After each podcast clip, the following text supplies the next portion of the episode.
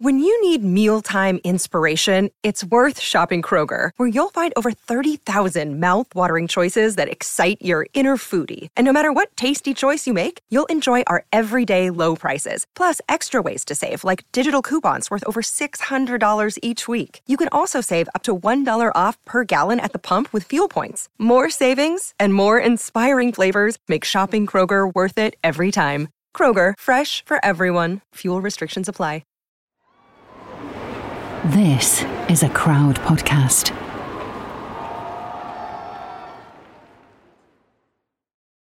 Hi there, this is the final episode in this series of Death of a Sports Star. If you've enjoyed it, can we ask a favor? Why not recommend us to a friend? And if you use the Apple Podcast app, leave us a nice review to help other people find us. We'd really appreciate it.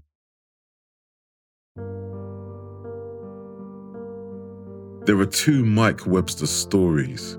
First, he's one of the greatest American football players who ever lived. Glory, money, and muscle.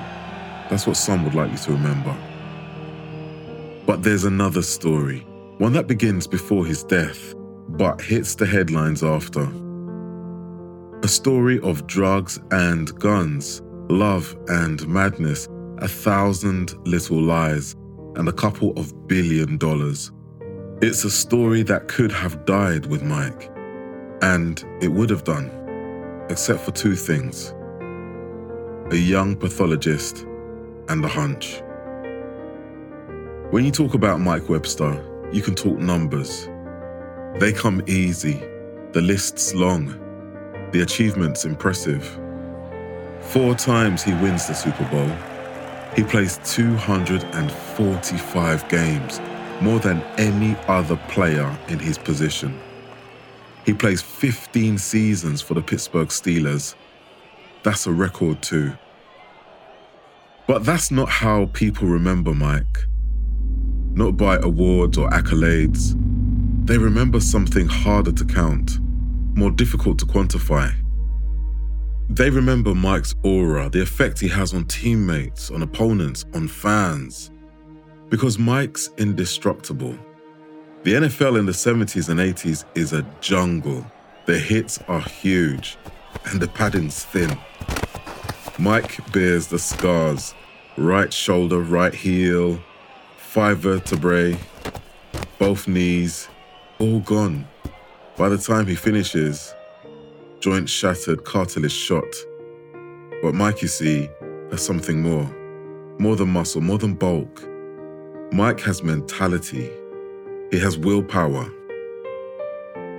He can suppress pain, soak it up like a sponge. He can play on. For one game, he shows up on crutches, his knees swollen. But he strips down, takes to the pitch, and just has surgery to repair torn ligament immediately after. Mind over matter, that's what some call it. And it's one game Mike can't win. The collisions and concussions coming at him again and again. His mind pushes him through what's impossible for normal people. But on the way, it's crumbling as well. Out of sight, in tiny protein deposits deep in his brain, it's happening. In plain view, in the absences, the threats, the rambling notes, it's happening. No one wants to admit it. Not Mike, not his family, not his team. But it's happening. And it's going to change American football forever.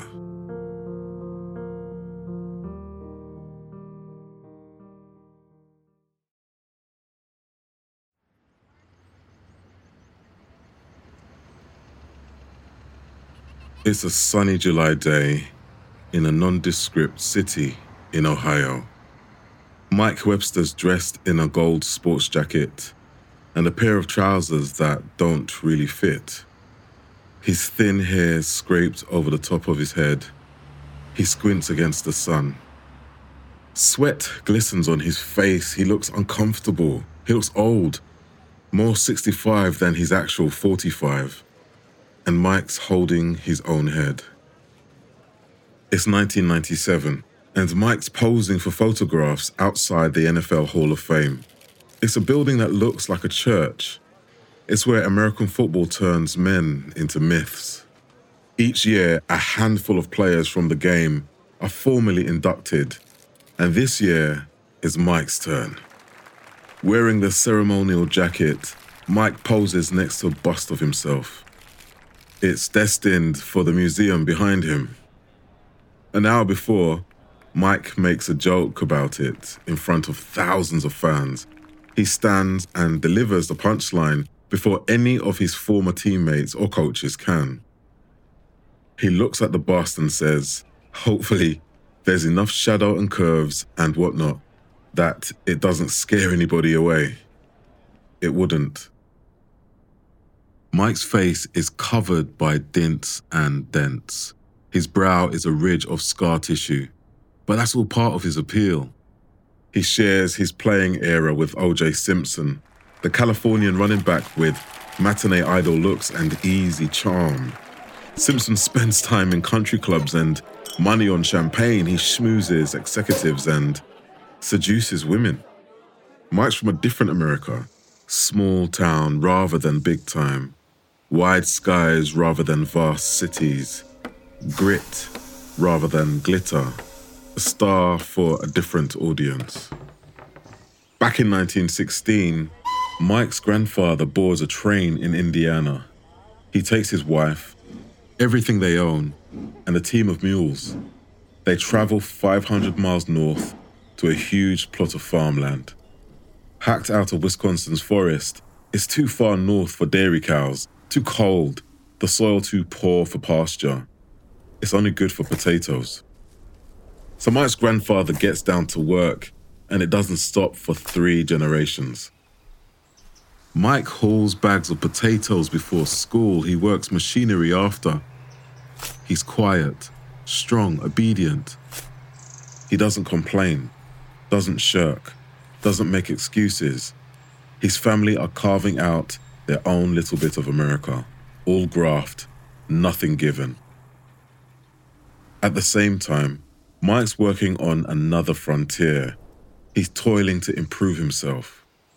There's a square plot of land on the farm, a vast potato field surrounded on each of its four sides by a mile long strip of tarmac.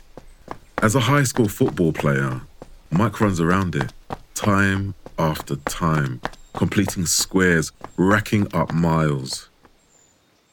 But more than anything, Mike lifts in a rickety shed.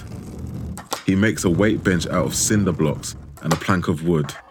He welds two buckets to a pipe and hoists it over his head, early morning and late at night. He's not a small man, but he's not big either not by NFL standards. He only weighs 14 and a half stone when he leaves school.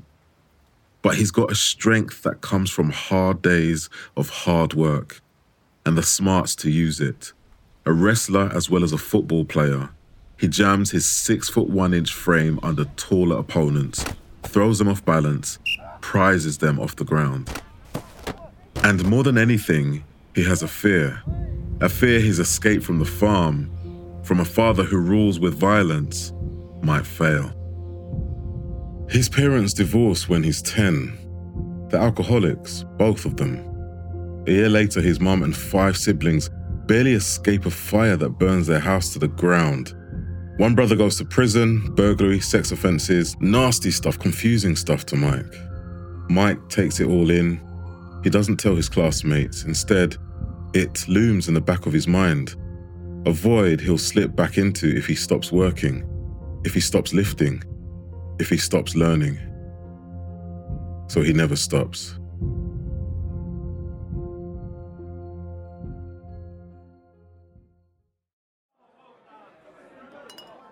The Red Bull Inn's a quirky bar you can see just by looking at the outside.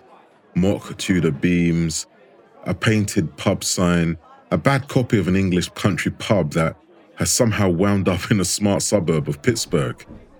It's strange, and that's before you go into the basement. Down there, under the wooden tables and patterned carpet, is an airless, windowless room. It's filled with weights, machines, and dumbbells. And during the off season, you'll find Mike and a pack of his Pittsburgh Steelers teammates in there. The landlord of the bar loves powerlifting. He's happy to share his home gym with a team that brought Pittsburgh its first Super Bowl win. Together, they're getting big and quick. In his offseason with the Steelers, Mike piles on three stone. Pittsburgh's defensive line are so imposing, they're nicknamed the Steel Curtain. Webster is so formidable, he earns a name of his own Iron Mike. One of Webster's favorite ploys during the season, when the winter bites and the snow falls, is to cut his sleeves short for games.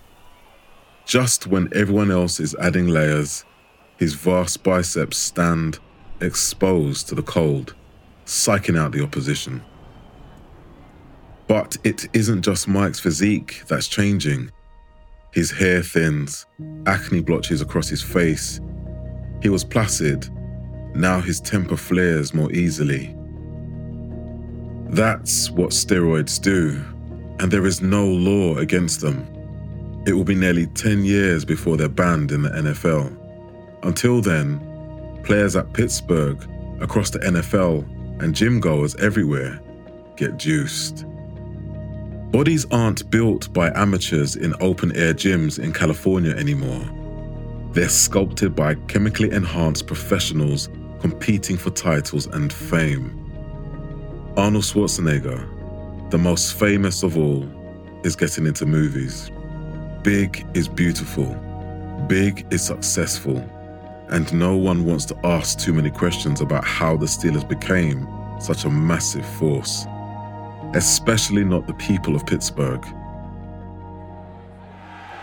In the space of six seasons, Mike and his team win four Super Bowls. No one's dominated like that before. The city's baseball team, the Pirates, win two World Series in the 1970s. The second comes in 79, the same year as the Steelers Super Bowl win. Pittsburgh calls itself the City of Champions. The Steelers and Pirates get a White House reception. They stand next to President Jimmy Carter. It's all smiles and American triumph. And the city can forget its troubles a steel industry slowly being squeezed by overseas undercutters, rising unemployment, wars in Afghanistan, Iran, Nicaragua that suck in more young men. Instead, Pittsburgh focuses on its teams. It focuses on Mike, their offensive captain, their blue collar hero. Big enough to take the knocks, strong enough to come through the tough times, beaten up but unbroken like Pittsburgh itself.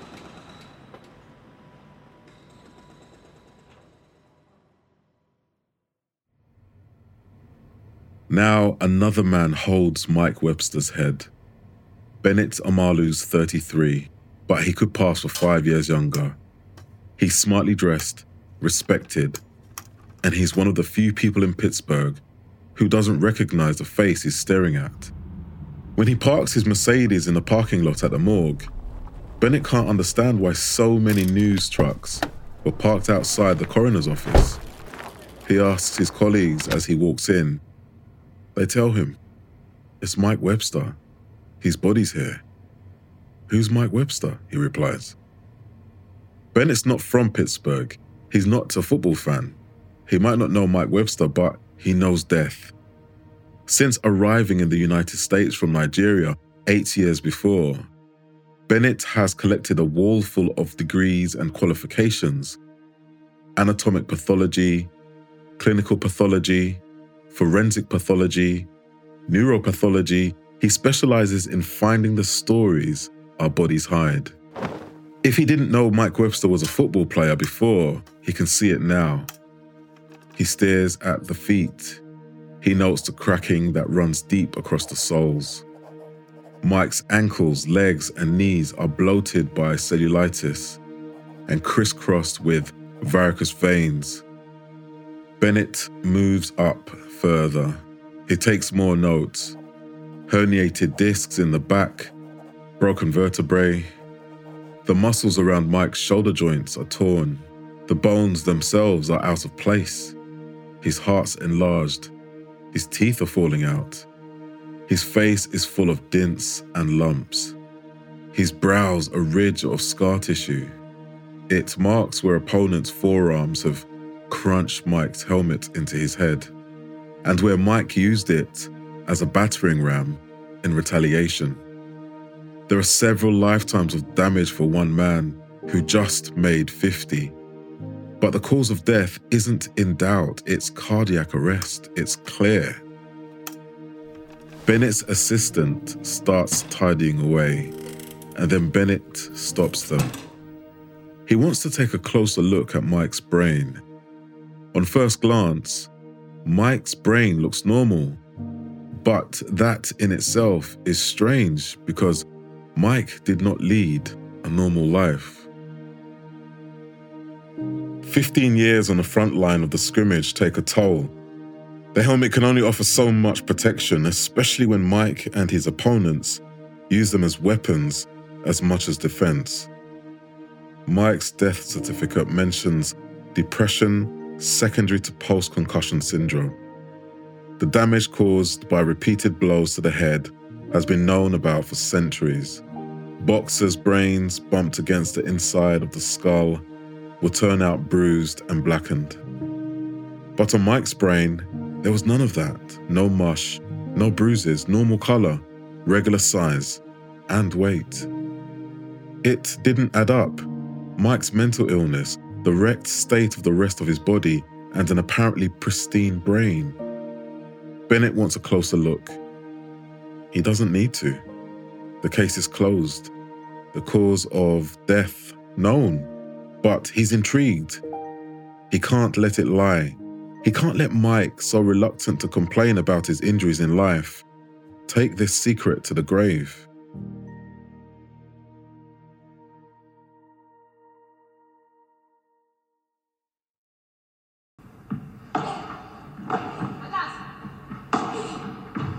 Hey there, and welcome to the Joy of Paddle podcast, hosted by me, Minter Dial, a veteran of the paddle tennis world, and sponsored by Paddle 1969. Whether you're a paddle tennis aficionado, just beginning, or have never even heard of paddle, or padel as it's called in North America, this is an exhilarating new show that delves into the captivating stories of notable paddle personalities worldwide. In its inaugural season, you'll be treated to exclusive anecdotes, valuable tips, life lessons, and humorous moments shared by esteemed professional paddle players, industry insiders, and passionate paddle enthusiasts. With each season aligning with the Pro Tour, you can anticipate two engaging episodes per month. The Joy of Paddle podcast is part of the Evergreen Podcast Network, where you can find other great shows in a number of categories, such as sports, health and wellness, true crime, and fiction. To find out more about Evergreen Podcasts, go to www.evergreenpodcast.com. Vamos!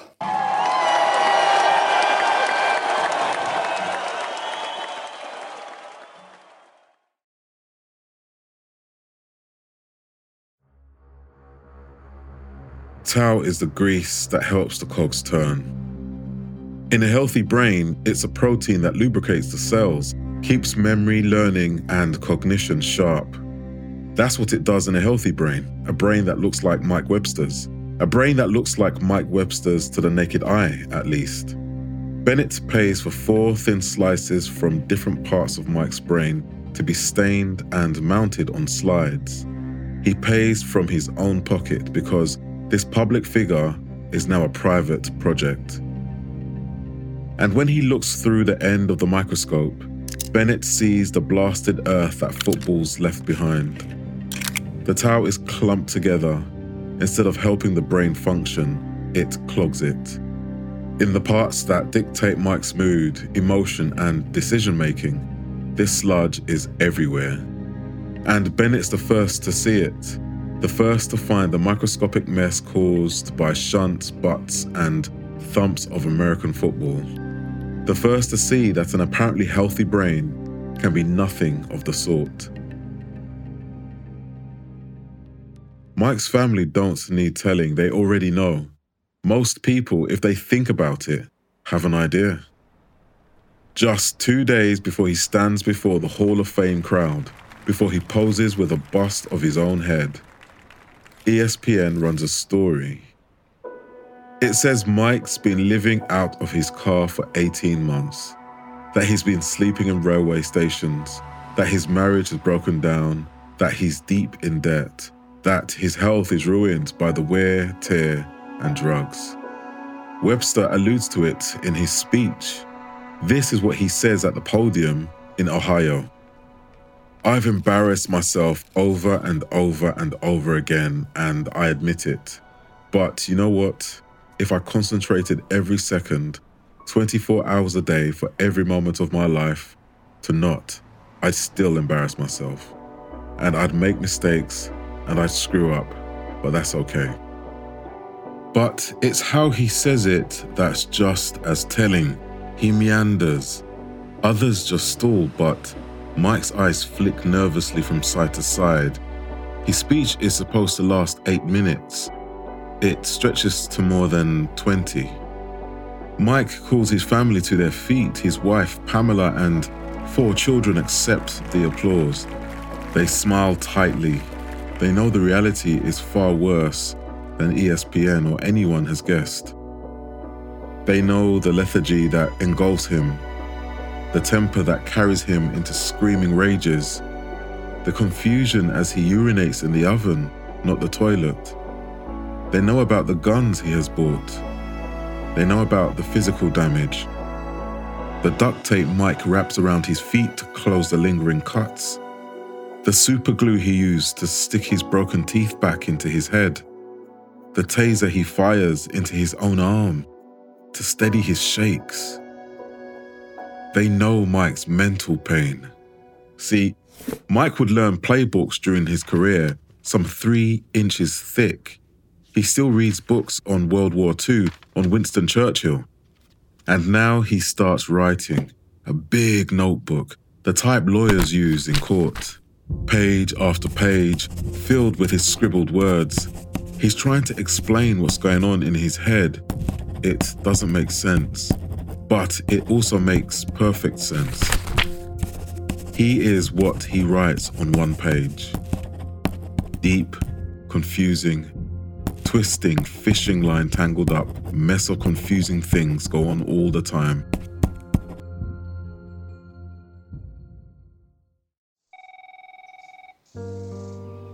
After retiring, Mike builds a huge family home in Kansas.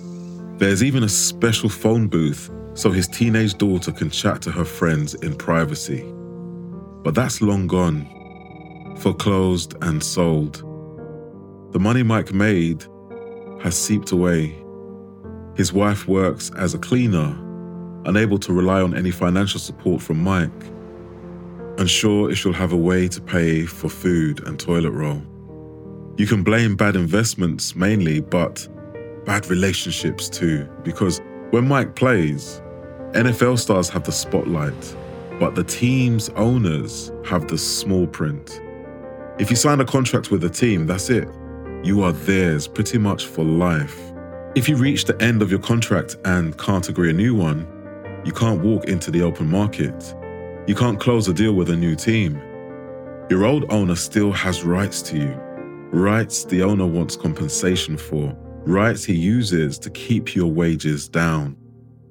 In the decade before Mike's rookie season, an average of just three players a year moved teams in the entire league.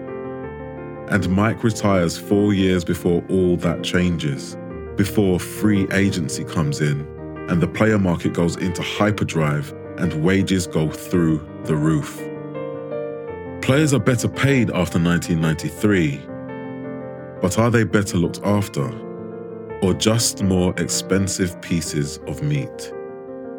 Mike's death and Bennett's work is about to find out.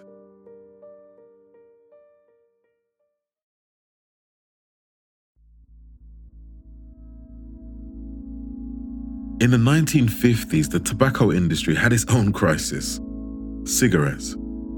Cowboys puffed while rounding up the cattle, athletes endorsed them. Fred Flintstone was in an advert. until scientists showed they caused cancer, how they ended lives instead of enhancing them. It was an extraordinary discovery, required extraordinary action, so on a December evening in 1953, in a meeting room in the Luxury Plaza Hotel in Manhattan, executives from rival cigarette makers sat round a table. For decades after, they followed a plan defend profits and sow doubt. Sympathetic scientists were paid to suggest a problem was overstated or their opponents were politically motivated. They wanted to create a smokescreen to confuse their customers into keeping the habit. A year after Mike's death, two years before Bennett's groundbreaking findings are out, the NFL's own concussion committee releases a report. It lists concussions in the NFL over six seasons. The rates are relatively low, but they would be.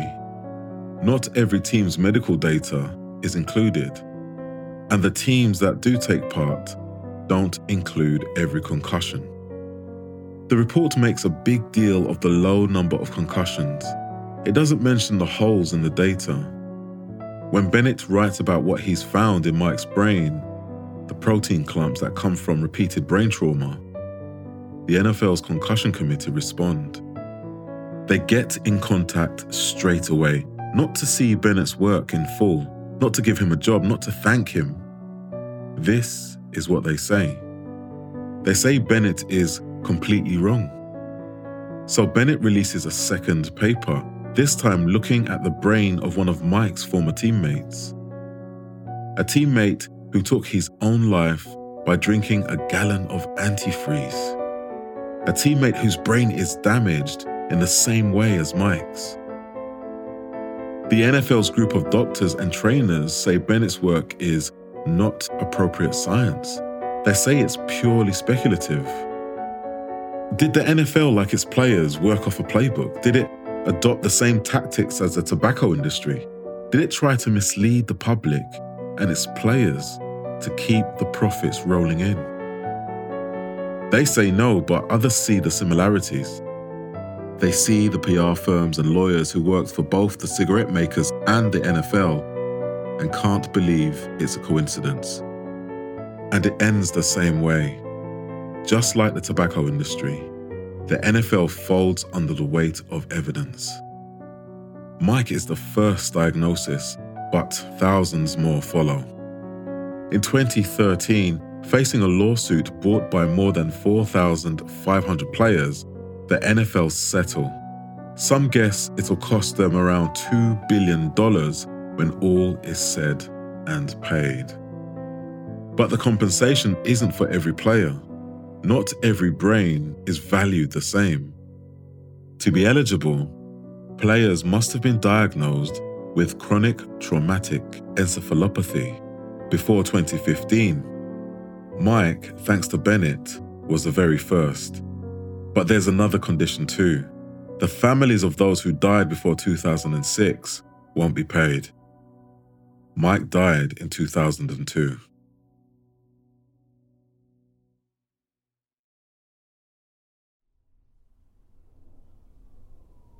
Two years before Mike's death, his son Garrett moves in with him. Garrett is 16, but after the divorce, the wandering, the rage, he's caring for Mike as much as the other way round. The pair sleep on a mattress on the floor of a rented apartment. Empty pizza boxes around them. The bills are still arriving for Mike. He can't always afford the medicine he needs. And he shakes so hard some mornings that Garrett won't get in the car with him to go to school. This is where American football has put Mike. But it hasn't left him. And he won't quit it either. Because Garrett, six foot nine and 24 stone, wants to play pro. He's seen how football delivered adulation and then desolation to his father, but he wants to take his chance to write his own story to change the ending. And he's doing it with or without Mike. So Mike becomes a personal coach to his son. He talks Garrett through plays, analyzes videos of his matches, passes on the tricks and tips. Mike's on the touchline at his high school games. He keeps it low key. He doesn't want to talk about the glory days. He doesn't want to talk about the present either. He just wants to watch his son. Madness, they say, is doing the same thing over and over and expecting a different result. It doesn't make sense. Garrett following his father into football, Mike helping his son along the path he trod. None of it makes sense. But there is madness in love too. The drive to please a father, the desire to see a son succeed, a belief that this time, together, you can beat the odds. It's after one of Garrett's Friday night games that Mike feels ill. As the weekend wears on, he gets worse. Garrett pleads with him to go to hospital. Mike doesn't have health insurance to cover him or the cash to pay. So once again, like the kid on the potato farm and the man in the NFL, he tries to tough it out, tries to face down the pain. Mike wakes up on Sunday morning deathly pale. His lips are purple. By the evening, he relents. In the emergency room, doctors tell Mike he's had a heart attack. They try to stabilize his tired, broken body. They try to get bloated, damaged organs to function. But the damage is too deep. Mike slips into a coma. By Tuesday, he's dead. The TV news trucks roll to the morgue. Bennett Omalu goes to work. The Websters mourn, unaware Mike's greatest impact on American football is yet to come. Four days after Mike's death, the evening after his funeral, there's a high school football match. Before kickoff, there's a moment's silence. In the fourth quarter, the home team's giant defensive tackle sacks the opposition quarterback and, with black sweatbands wrapped around huge biceps, points to the sky. At full time, the home team hang back to let him walk off the field first. Then, from the middle of their post match huddle, a chant rises Webster, Webster, Webster. The same chant that rang around the Steelers Stadium. It's for Garrett in the middle of the huddle. It's for Mike. It's for the mindless joy of victory.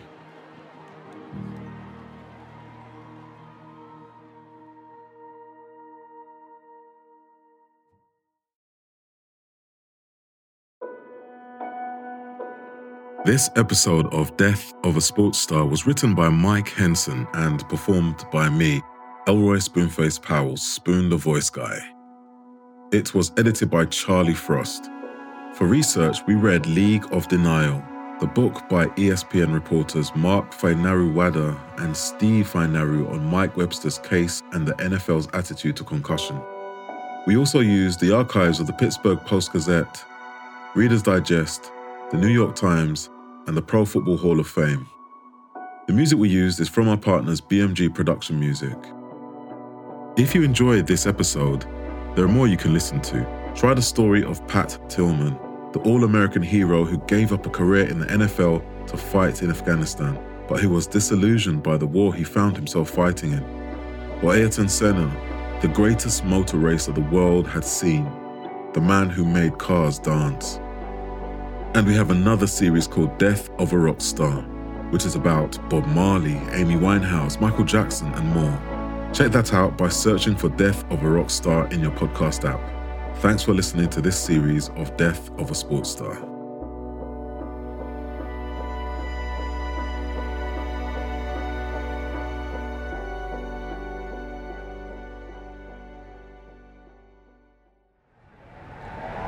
Crowd Network, a place where you belong.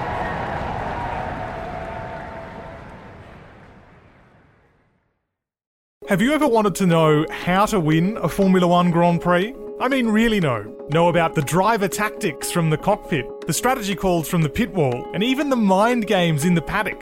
There's a lot more that goes into winning a Grand Prix than just 90 minutes of racing. So every week on the F1 Strategy Report, we're taking a deep dive into the decisions that shape every result. Hey there, my name is Michael Lamonato, and every week I'm joined by an expert guest from the paddock to talk through the big calls that won the race and the missteps that resulted in bitter defeat. Before every race, we'll look back at the previous year's result and consult the current form guide, and we'll be in your feed after every Grand Prix dissecting the outcome and what it means for the championship. So, for your regular hit of Formula One analysis, subscribe to the F1 Strategy Report wherever you get your favourite podcasts. The Strategy Report is a Beer Mogul podcast on the Evergreen Podcasts Network. My name's Michael Lamonato, and I'll catch you after the checkered flag.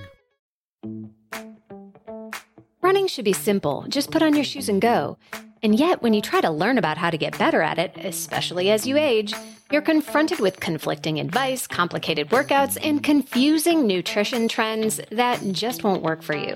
On The Planted Runner, I'll share exactly how to run faster, longer, and feel great doing it at any age because you don't have time to waste. I'm Coach Claire Bartholic, and I went from not running at all in my late 30s to finishing a marathon in 258 at age 42, all on a plant based diet. I've helped hundreds of runners achieve new personal records well into their 60s and even 70s with science backed training, plant based nutrition, and proven mental strength techniques. Each episode of The Planted Runner is like a private coaching session on the run where you'll learn from me and the guests I interview.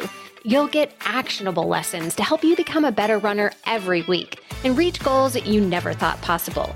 Whether you're training for your first 5K or your 50th marathon, take along the Planted Runner on your next run. Let me show you how your best running is still ahead of you. Get ready, race fans, because the ultimate NASCAR experience is about to hit the airwaves. Welcome to Pit Pass NASCAR, the podcast that takes you deep into the heart pounding world of NASCAR racing.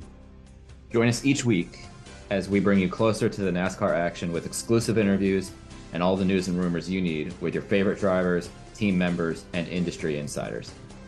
So, whether you're a fan of super speedways, short ovals, or road racing, or you've just watched Talladega Nights, Pit Pass NASCAR is the podcast you've been waiting for. Get ready to fuel your passion for NASCAR like never before. Subscribe now to Pit Pass NASCAR on your favorite podcast platform or head to evergreenpodcast.com and get ready to join us. Launching in the fall on Evergreen Podcast Network.